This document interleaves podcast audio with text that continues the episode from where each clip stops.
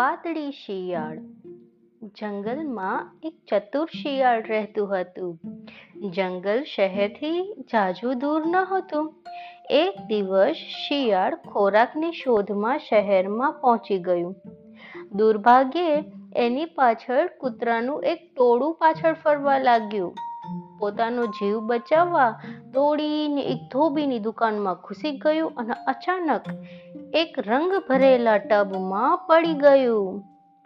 કૂતરાઓએ આસપાસમાં ઘણા લાંબા સમય સુધી સૂંઘી સૂંઘીને શોધવાનો પ્રયત્ન કર્યો, પણ આખરે શોધી ના શકાતા એ પાછા ચાલ્યા ગયા. એ પછી શિયાળ એ ટબની બહાર આવ્યું, પરંતુ એની રૂવાટીનો રંગ ટબના વાદળી રંગને લીધે આખા શરીરનો રંગ વાદળી થઈ ગયો. એ પોતાને તો નસીબદાર માનવા લાગ્યું અને જંગલ તરફ પાછું ફર્યું.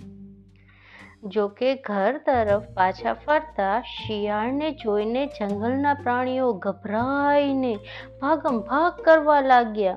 અરે સિંહ જેવો સિંહ, જંગલનો રાજા પણ. એનાથી ગભરાઈને થરથરવા લાગ્યો. પણ ચતુર શિયાળને ખ્યાલ આવી ગયો કે આ બધું એની ચામડીના રંગને કારણે થઈ રહ્યું હતું. એણે તો પરિસ્થિતિનો ફાયદો ઉઠાવ્યો. એણે જંગલના પ્રાણીઓને સંબોધન કરતા કહ્યું, મને ભગવાને તમારી સાર સંભાળ લેવા માટે, તમારી રક્ષા કરવા માટે અને મુશ્કેલીના સમયમાં તમને મદદ કરવા માટે મોકલ્યો છે.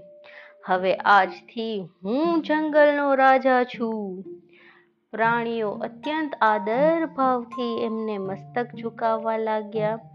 દરેક લોકો એની સેવા કરવા લાગ્યા, એની ઘણી કાળજી લેવા લાગ્યા. દરરોજ એને ઘણા મોટા પ્રમાણમાં ખોરાક પીરસાવા લાગ્યા. શિયાળ તો આ જીવનથી ખૂબ જ ખુશ થઈ ગયો. પણ એક દિવસ પૂરો ચંદ્રમા આકાશમાં ખીલ્યો હતો. બધા જ શિયાળોએ પૂર્ણચંદ્ર ખીલેલો જોઈ અને ગાવાનું શરૂ કર્યું.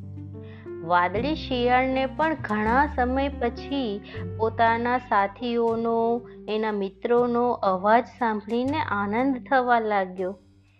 એ એમની સાથે જોડાવા માગતો હતો, પણ એ ડરતો હતો કે એનું રહસ્ય છતું થઈ જશે તો? શિયાળ પણ એમના આનંદ પ્રમોદમાં સહભાગી તો બનવા ઈચ્છતો જ હતો. થોડા સમય પછી એ પોતાને જાતને રોકી ના શક્યો. અને એ પણ દોડીને ત્યાં જઈ અને બધા શિયાળો સાથે ગાવાનું શરૂ કરવા માંડ્યું. અન્ય બધા પ્રાણીઓને હવે સમજાયું કે ખરેખર એ કોણ હતું. પછી બધાએ એનો પીછો કર્યો અને આખરે એ જુઠ્ઠા શિયાળને મારી નાખ્યું. બોધસાર જે તમે ક્યારેય છો નહીં એનો ડોળ ક્યારેય કરવો નહીં.